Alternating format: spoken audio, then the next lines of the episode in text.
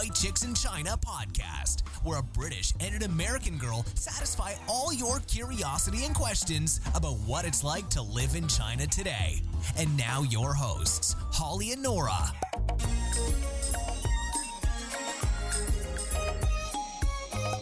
Hello, everyone. Hi. Welcome back to another episode of the Two White Chicks in China. Uh, this is episode 144. We're still going. we are, we are going strong, even though we are recording from opposite sides of the world, or at least it feels we're many, many miles apart. We're definitely many miles apart. I mean, I'm literally on the other side of the world from you right now, Holly, and it doesn't look like that's going to change anytime soon. My one week vacation to Wisconsin has turned into almost six months now. We are living in a crazy world right now, but um, but we're still we're still churning out the podcasts, even though they are a little bit, you know, far apart, I guess. We really thank everybody who's sticking with us, and we will be continuing despite all that's happening. And we know that some of you may have had plans to go to China, which are now on hold. And what a better opportunity to learn more before you go uh, than now. So take advantage and listen through some of our old episodes or do some Chinese study and just prep yourself because the world will get back to the way things were eventually and um, then you'll be better prepped for your trip. Yeah, absolutely. Um, on that note, uh, we just want to thank everyone who uh, has left us a review. Um, you can uh, you can do that very easily now by checking our show notes. Um, there's a link, um, and you can just tap the link and leave us a review. However, you know the easiest way possible. And uh, also, again, to everyone who is supporting us on Patreon, um, it really helps us. We've you know got our new mics, although uh, Nora's using hers, but I'm not yet, but that will change soon. Yep, her mic is here, and I meant to bring it back as soon as I got back to China, but it's probably going to literally travel around the world before coming back to you because we'll probably end up going somewhere in Europe before we're able to get back in China. So it's hey, gonna it's it's gonna have its own little adventure. It's cool. yeah, it's gonna be well traveled by the time it reaches you, Holly. yeah. All right, so uh, let's let's jump in. Nora, do you have a fact about China for us? I do, and it's actually something that I feel very positive about during mm. these uncertain times. And that's, um, you know, they've been revamping the work permit situation for foreigners in the past couple years, and there's always talk about things changing. Um, but the the one thing that I can definitely see changing is that the standards are becoming more and more clear and understandable and not so murky and so it makes it easier to understand actually what's available and what it means and so i just saw this recent article from um, a wechat account called gic expat and i believe that this wechat channel is, or you know, WeChat official account is run by hiredchina.com. And so it oh, says yeah. that guide guide in China, right? Oh, is guide in China. That's right. Guide in China. Yeah, yeah. Yeah, I was wondering what GIC expat stood for. so I think yeah, Guide in China is run by Hired China, which they their whole purpose is to try to make it easier to understand what's going on with the employment scene in China, and I'm really grateful for their information. So it says that, um, so now they have these different classes of visas, and uh, this one's talking specifically about the Class A and Class B. Uh, so this one's ta- and it gives very specific information because before they were talking about opening up these different work permits for professionals. But the idea of a professional and the idea of a highly valued professional is very subjective.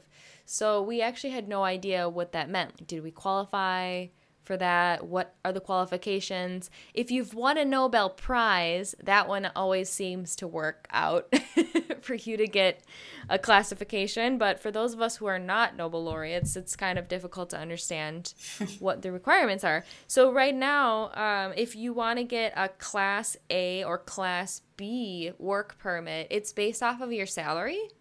And the rule is the salary needs to be uh, no less than six times the average social wage of the region.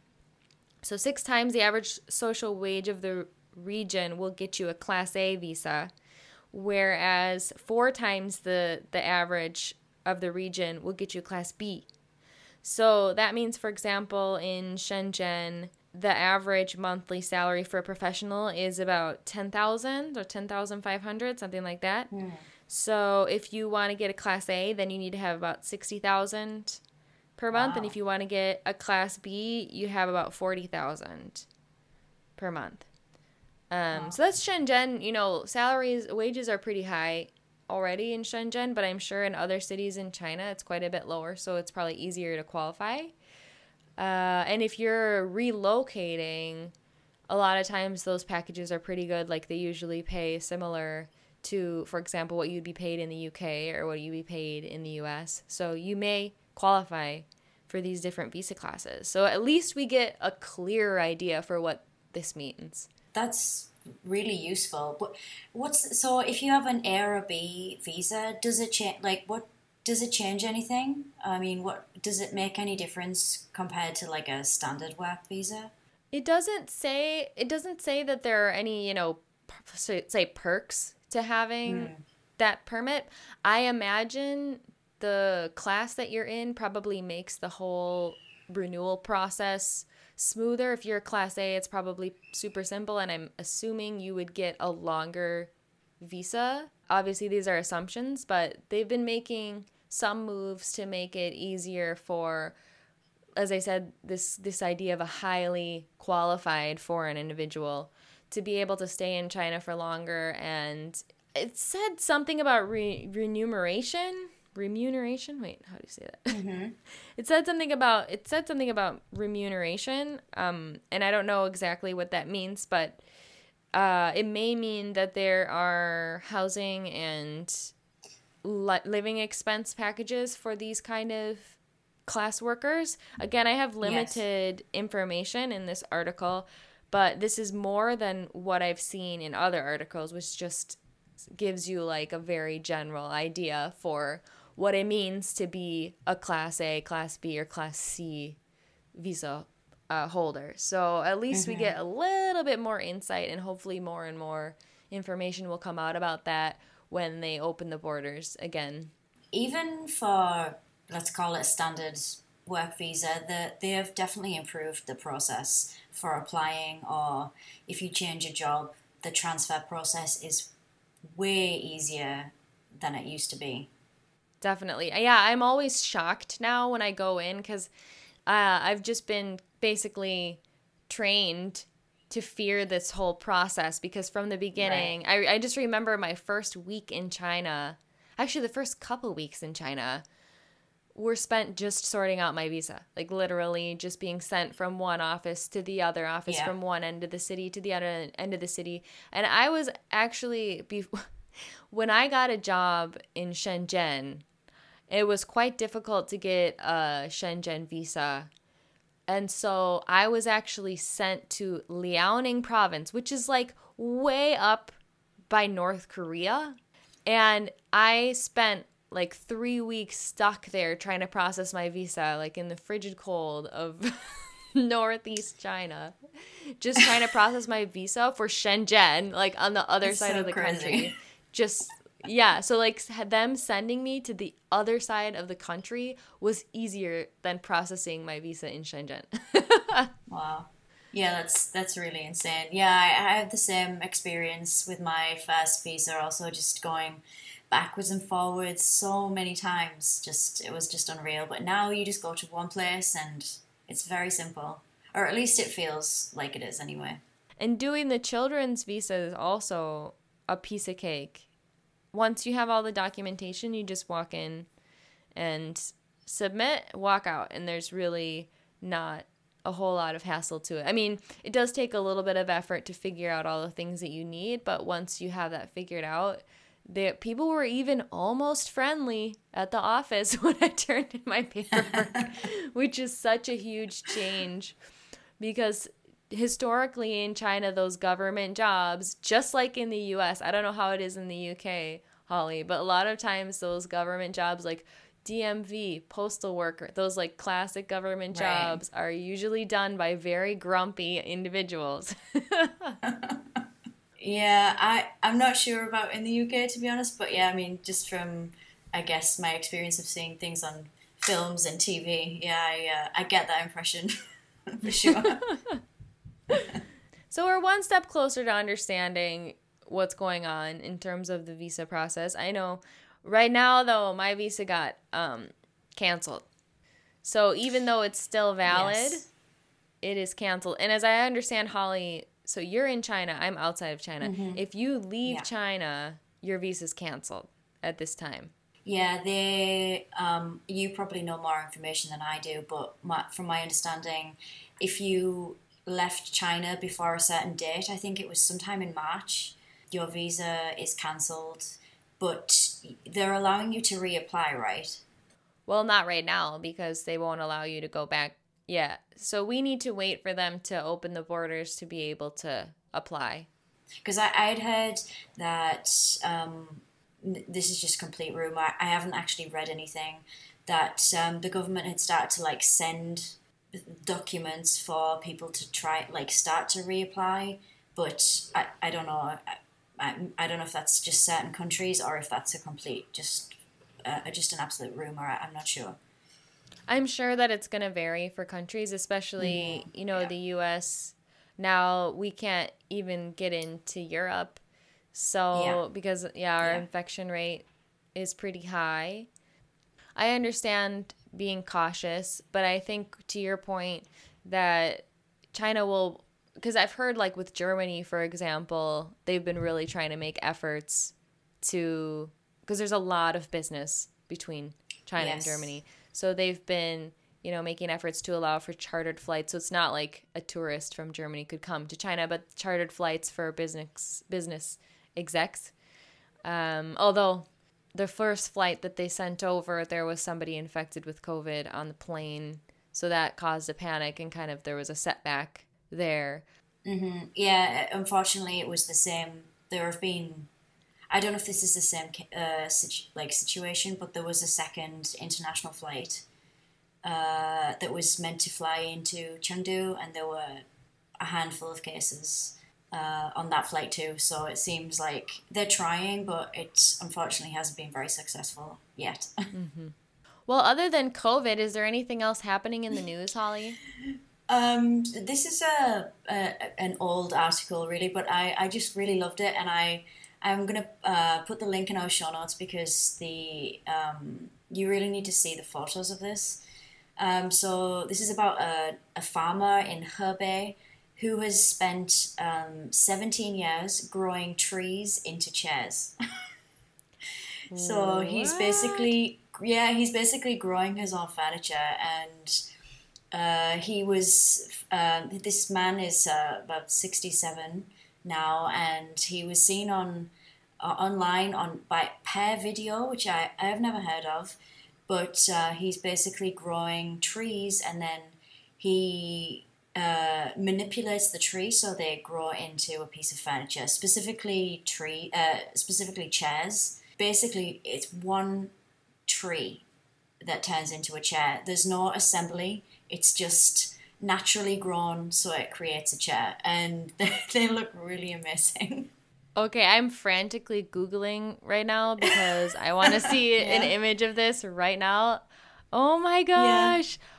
Oh, this looks different than what I would have imagined. So I was thinking it was going to be I don't know why I was thinking this, but I didn't imagine the branches to have leaves on them. I don't know what kind of trees were going on in my brain, but I was just imagining kind of like a bonsai right. style, like because I've seen them doing bonsai trees where they have two. Either they have like two sections of the same tree or they have two trees like entwined together to make kind of a rope like thing.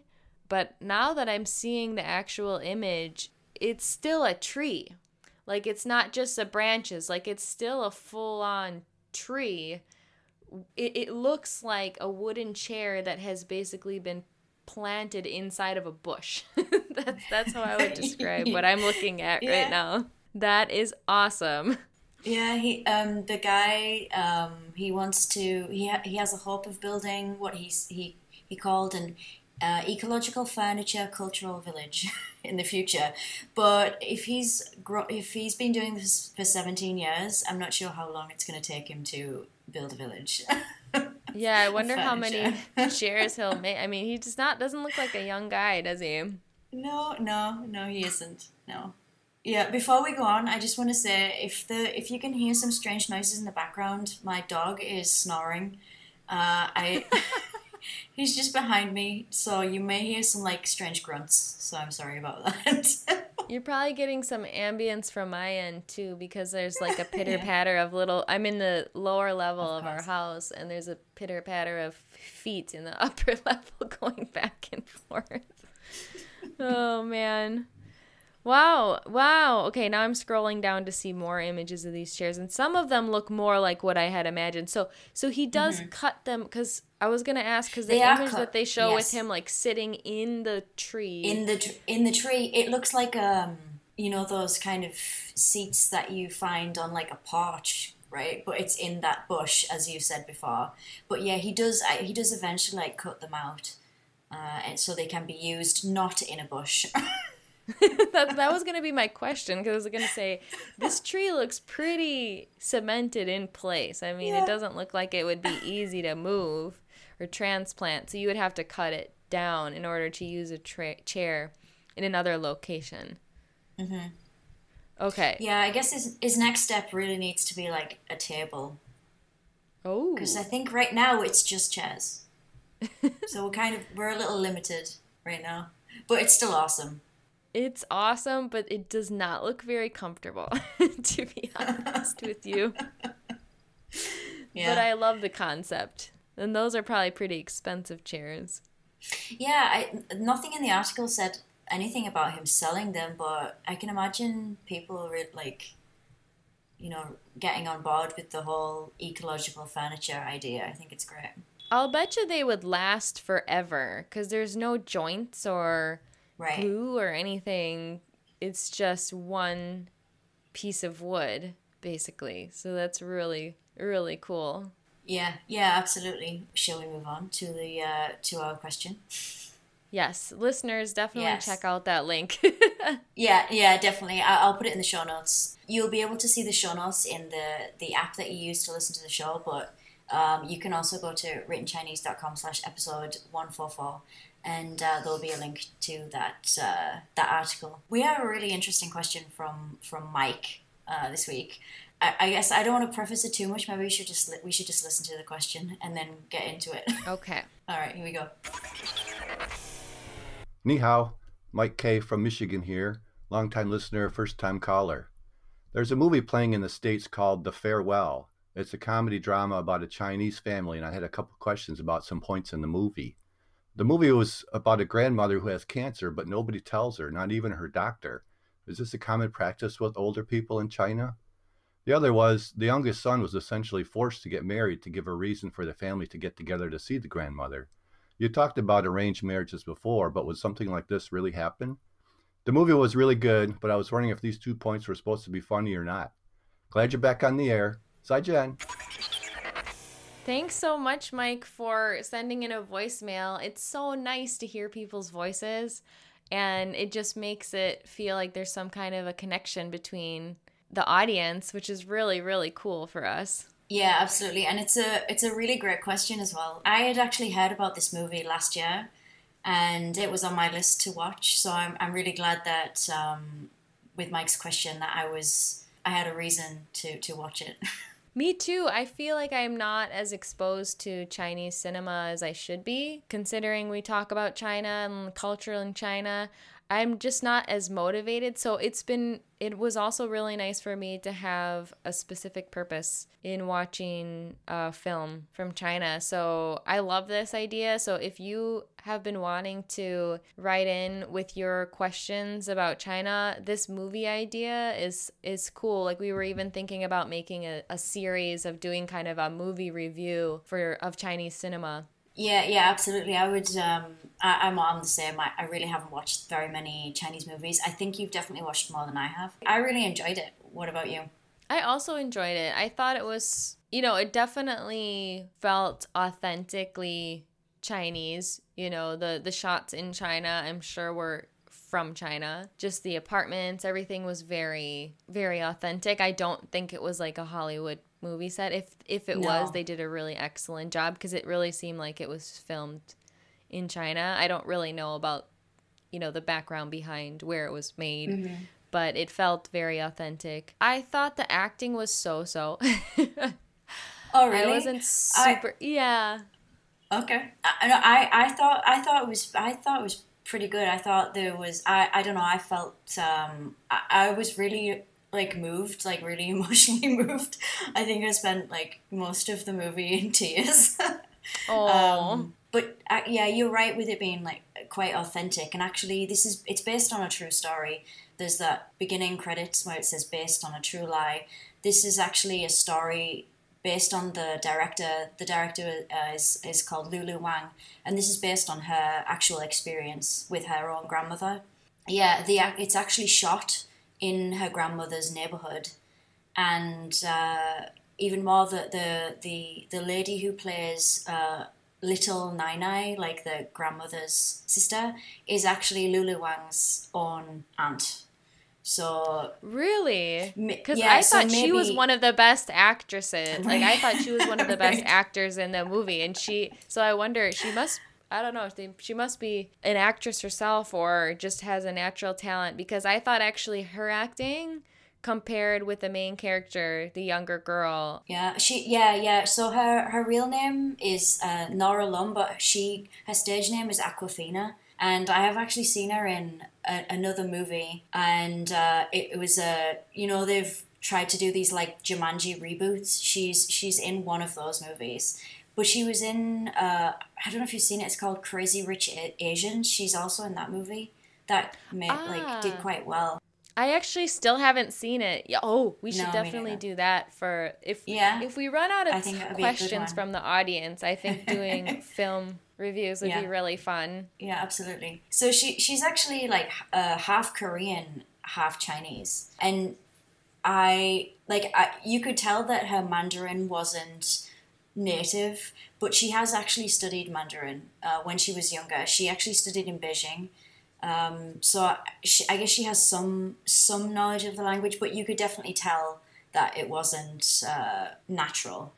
That may have been part of my issue with the the acting of it. Is I think it's hard when it's not you know when you're not fluent in a language to try to act in that language because you may not understand exactly every syllable what's being said. Some of the lines may have mm-hmm. more been memorized just from the sounds. And so that may have kind of for me maybe stunted her acting a little bit cuz I I thought that the like the grandmother character and the grandmother's sister were great. Mm-hmm. Yes, um, I, but I, totally I didn't agree. Yeah. Yeah, but I didn't love her performance and maybe it's just because mm-hmm. it was mm-hmm. stunted because of the language barrier. I think she did a good job with the Mandarin. Yeah. I mean, it was weird. Like it's uh, it's awkward to listen to when yeah. you speak Mandarin yourself and you you just hear those mistakes and it's a little bit like fingernails on a chalkboard kind of thing.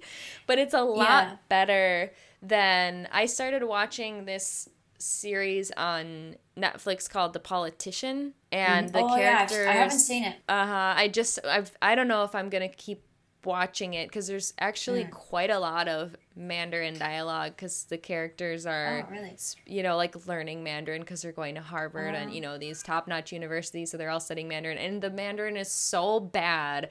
And, like, one of the main actors is supposed to be a Mandarin tutor, but hearing him speak in Mandarin, it just it gets under my skin and then i'm like maybe i should become a mandarin tutor for the stars of hollywood because they're not doing Yeah. it very well. Yeah. I for me like the language thing I felt like was part of that like dichotomy like that contrast between the west and the east that is like you see throughout the movie so for me like I I, I totally understand like what you're saying about the hearing the like the way she speaks it's not it's it doesn't have that like natural sound. Um, but I felt like that reflected her situation. Like she doesn't even speak Mandarin with her parents.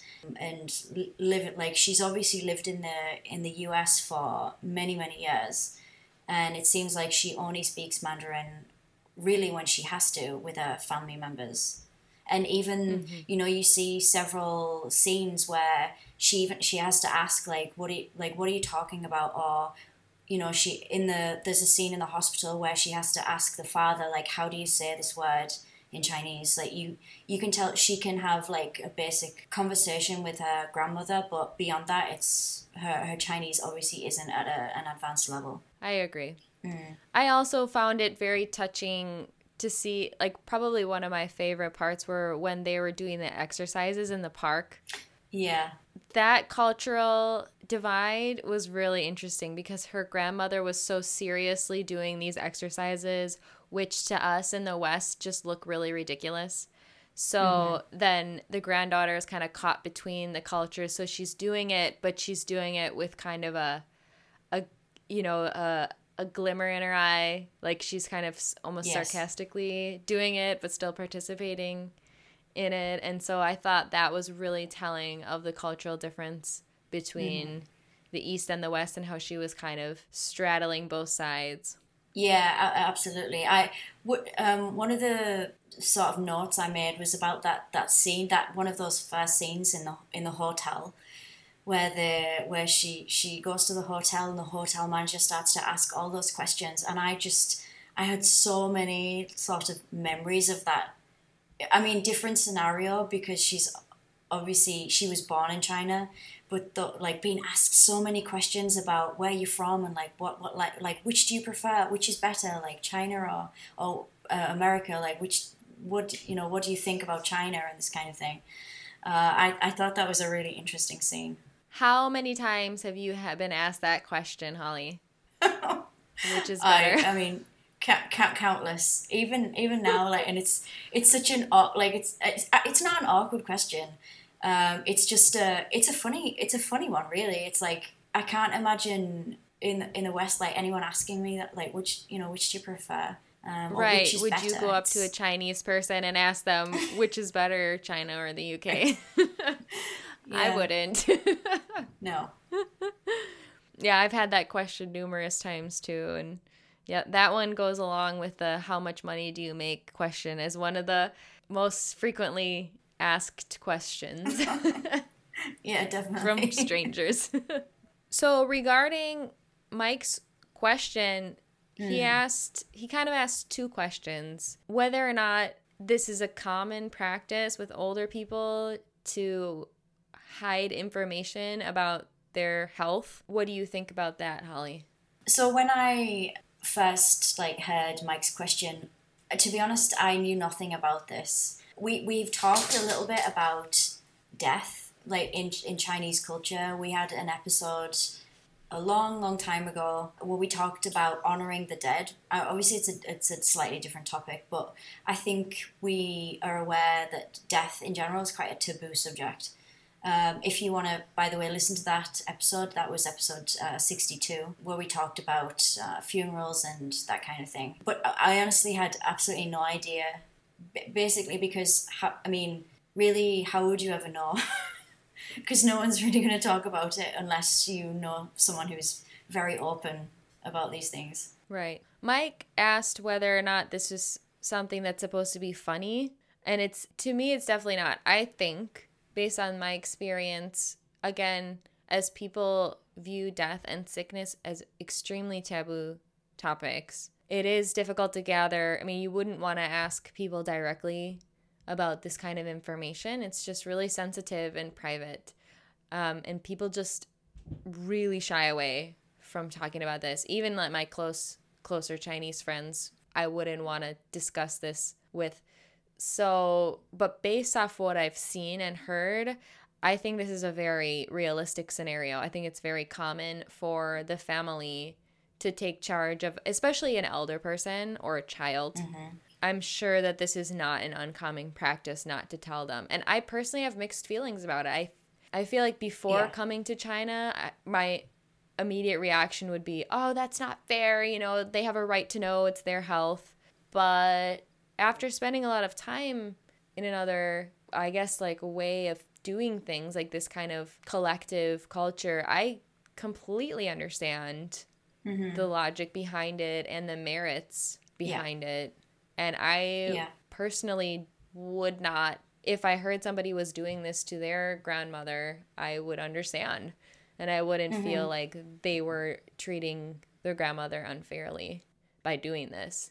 Yeah, I feel the same, and I feel like Billi, the the main character in the movie, she also kind of goes through that transition. Like she initially, she, I mean, so we know she spent most of her uh, life in the U.S., so she has the Western uh, mindset. But during her time, she does kind of begin to understand, and towards the end, she realizes. I feel like there's some sense of like, you know, what this is to you know, for the good of the family and this kind of thing. Um, I, I actually like found some articles about this topic. Um, uh, I found a really interesting one called "To Tell or Not: The Chinese Doctor's Dilemma on Disclosure of a Cancer Diagnosis to the Patient."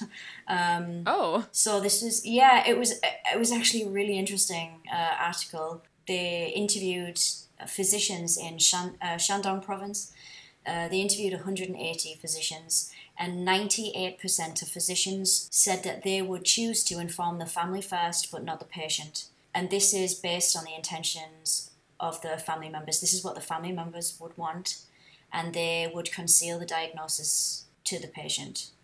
And 82% of them said they, they would not tell the patient if the family requested that they didn't. So it seems like it's it. I mean, based on this it, it is a common thing not to tell the patient, for sure.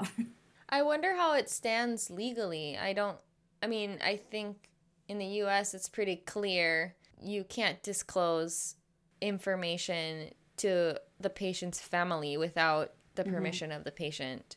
So you need yeah. to tell the patient first and then they decide what to do with that information. But I'm assuming in China there are no such laws yeah, I assume so. I didn't. I, I actually found a couple of articles, but they were they were very very long, uh, so I didn't. I did. I couldn't find the information I wanted, but I, I actually found something interesting about uh, in the West. So even back like this is a study in the was back in the 1960s, but medical professionals in Western countries also had similar attitudes.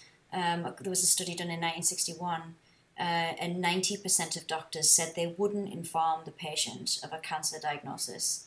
And some even deliberately changed the diagnosis to avoid even mentioning cancer. And I mean, obviously, that's a long time ago, but in the West, we also did something similar to. I, I guess the reasons are different though. I feel like it's more of the case of people didn't want to actually mention the the c word rather than it being a case of you know the, the family kind of takes precedence over the individual. I wonder how it's changed too, how it will change in China when they have mm. more treatment available. Right. I don't know how common chemotherapy and radiation is in China compared mm-hmm. with the West.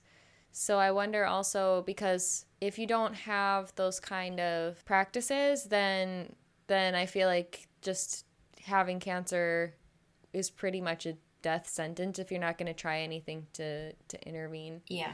So I understand that if you know that the patient doesn't have a chance for survival, I, I, I also like it made me really think about what I would want if mm-hmm. I on the one hand I feel like it would be such a huge burden for my family to know yeah. and not tell me uh, but on the other hand, I also feel like knowing really just how do you, I don't even know how, I actually had the unfortunate, and you did too, Holly. We had a mutual friend who went through this and yes. eventually did pass away in China.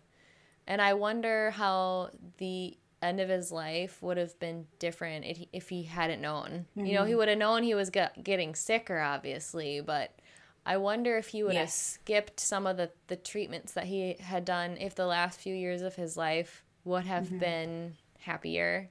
So it's it's really it's really a thinker. That's all yeah. I can say. No, absolutely, and I think there's this idea of that if the person doesn't know, there is there's less like emotional stress, which I which I think is, I mean, basically similar to what you're saying. Like if the person doesn't know, then they they just live life as they would have done before. I found that in the movie, the the mom, Billi's mom, she says. Uh, Chinese people have a saying: when people get cancer, they die, but it's not the cancer that kills them; it's the fear. Um, I thought that was mm. like, I thought that was a really telling quote because I don't think it's relevant to China, to Chinese culture. I, I, don't know. I don't know what you, I don't know what you think about that, but I, I thought it was a, a really interesting quote. What do you mean it's not relevant to Chinese culture? No, no, not just not just relevant. I, I think this idea that yeah, like this, you know, like the stress, the stress, the stress on uh, the the person. The idea that you know, for some people, the idea that they're leaving, especially, I mean, this is a different situation because it's about an older person, but I think for younger people, when they know they're going to leave like a, a husband or a wife with children and this kind of thing, like leaving them with the responsibility, I think that that is fear in a way that this they don't know what's going to ha- when they when they go, they don't know what's going to happen. Definitely. Yeah. So Mike's like second question was about the the arranged marriage. So when I, like when I first read about the movie and then when I watched it, I felt like the, the the wedding or the the marriage was just like in the background. You remember that scene in the where they go to the to have the photographs taken? I mm. thought it was really it really said a lot that they were the the bride and the groom or the bride and groom to be were were basically just in the background while Billi and the grandma were, were talking about really like quite serious things. And there were you know there, was this all these like uncomfortable scenarios because neither of them spoke chinese and they were having to do all these like poses for their wedding photos. So for, like for me the the wedding that that theme was just like a in the background. It wasn't like the really important part of the movie. But i i wasn't for me i wasn't really sure if it was like arranged because i felt like they were in it together like they knew that they were doing it for a reason. I also wasn't really sure when watching it whether or not the marriage was real or if the whole mm. ceremony was a fake. Maybe I have to watch the movie a second time, but the girl was from Korea or Japan. She was Japanese, I think. Yeah. Yeah. And so I wasn't sure whether or not they had hired her because she didn't really have, she had like her mom there, but there wasn't really any of her other family. So I also wondered whether she was hired by the family and they chose somebody who was a foreigner so that she wouldn't have to actively lie to the grandmother. You know, it'd just be easier if they couldn't communicate. So yeah, I, maybe, I also, maybe. yeah, I don't know whether or not this was a real. Uh, I mean, on the other hand, they did all that in front of all of their family and friends, so it uh-huh. would be odd later on yes. for yes. this boy, the man, to have uh, another marriage after that. You know, I feel like his yeah. hopes of having another marriage after that, at least another wedding celebration of the sort, mm-hmm. are gone. Yes. Mike was asking whether or not it was realistic, you know, would this kind of arranged marriage happen? And I, again, I could see this happening. I could definitely see this happening. People in China are really pragmatic. You know, they will do right. and sacrifice for the good of the family. And so this mm-hmm. would not surprise me at all if this were yeah. an actual marriage that happened. Yeah, and you, you don't see, like, uh, as you know, you, you watch for the majority of the movie, there the bride and groom to be are basically just background characters for a lot of it. But then you see that scene, like, at the end of the wedding where he's had a lot to drink and he's, like, very, very emotional. And you for me, you realize that he's he's in on it too. Like he's done like he's done it for a reason for his for his grandmother. But uh, like with for the relationship between them, I I think it was probably genuine because there are a few times where they like they hold hands or they that scene in the in the graveyard where they're not praying but they're speaking to the grandfather and she gives the she gives the groom like this look like this sideways look and i felt like they did have some sort of relationship but i think the question is were they mar- you know were they ready for marriage or not that i guess that's the next that's another question Speaking of that scene, the Tomb Sweeping Day is an important festival in China. And I've heard and seen them doing the burning of the money where they buy they buy fake paper money and they offer it as a sacrifice by burning it for their ancestors. But in the film, and I hadn't I've never seen people do this before, but I'm sure this is a thing where they bought paper iPhones and iPads and I've heard about set it. those on Yeah. fire. Right. Yeah. I, 'cause I think, you know, I have a feeling that a long, long time ago, like when we first started the podcast, I think we had like a, we, we brought it up in one of the episodes because I, I seem to recall reading an article about, um, you know, having shops where you could buy like these paper, you know, as you say, iPhones and iPads and things. Um, yeah, it's, it's really interesting. the one thing I would know about the afterlife is that I do not need an iPad. this was really funny to think like, oh, that's the essential thing that you're gonna need. What has happened to our society? um, Mike asked about it being like this, about it being a comedy.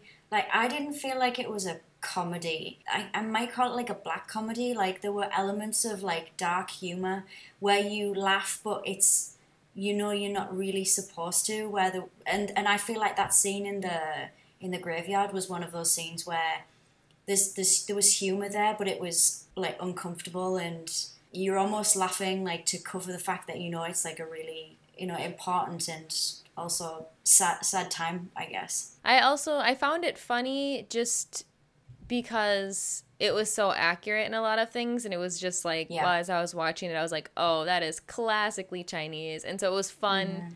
to see those elements on film portrayed so accurately, but I agree with you. I don't think that the themes were meant to be humorous at all Mm-hmm. in terms of the, you know, it wasn't a joke that they didn't tell her and that's not something that's so outrageously un- uncommon in China Right. and the same with the the wedding that just really fit and I think is not something that was so outlandish that it was meant to be hilarious. Yeah, I think that's I, I agree. Yeah. So I have the Chinese word of the show and I chose one that is in the film's Chinese name. So the film is called The Farewell in English. Yeah. Um, but in Chinese, it's called 别告诉她, and that's don't tell her. So I chose the word 别 because this word is a really flexible and useful and commonly seen word. So they're like 别的 means other, 别人 means other people. Um, but then in this case, 别告诉她,别 means don't, like one should not do something. So 别 is very commonly seen, and if you're studying Chinese, you should definitely learn this word because you'll be able to use it quite a bit in combination with other characters. So if you want to check that out, you can go to the show notes. Holly will put a link to the page for that for that character in the dictionary and online. And if you are studying Chinese, we will be launching a new product really soon for those who are interested in studying for the Mandarin proficiency exam, which is called the HSK. It's like a subscription where every week you'll get worksheets delivered to your inbox. They're printable worksheets that you can it's kind of like adult coloring book meets Chinese learning book. So you kind of sketch in your ideas for remembering the character and there's space there to practice your handwriting. It shows you the strokes for writing the characters, gives you that definition. So you kind of create your own Chinese dictionary that ha- has all of your mnemonic devices for how to remember the characters and gives you a chance to practice and kind of draw a little bit to help your brain associate the meaning of the character. So keep your eyes on writtenchinese.com for that. That's going to be coming very soon.